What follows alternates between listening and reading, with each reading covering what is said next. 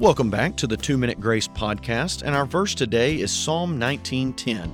It says, "More to be desired are they than gold, even much fine gold, sweeter also than honey and drippings of the honeycomb."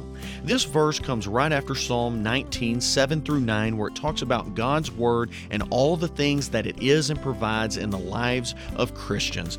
I love this verse. It says that God's word is more to be desired than gold, even much fine gold.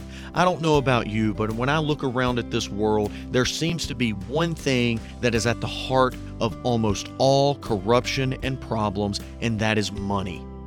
But God's word is more valuable than money. Do not get caught up in the rat race. Do not get caught up in what you can get in your bank account or what possessions you can buy or any materialistic thing you can acquire.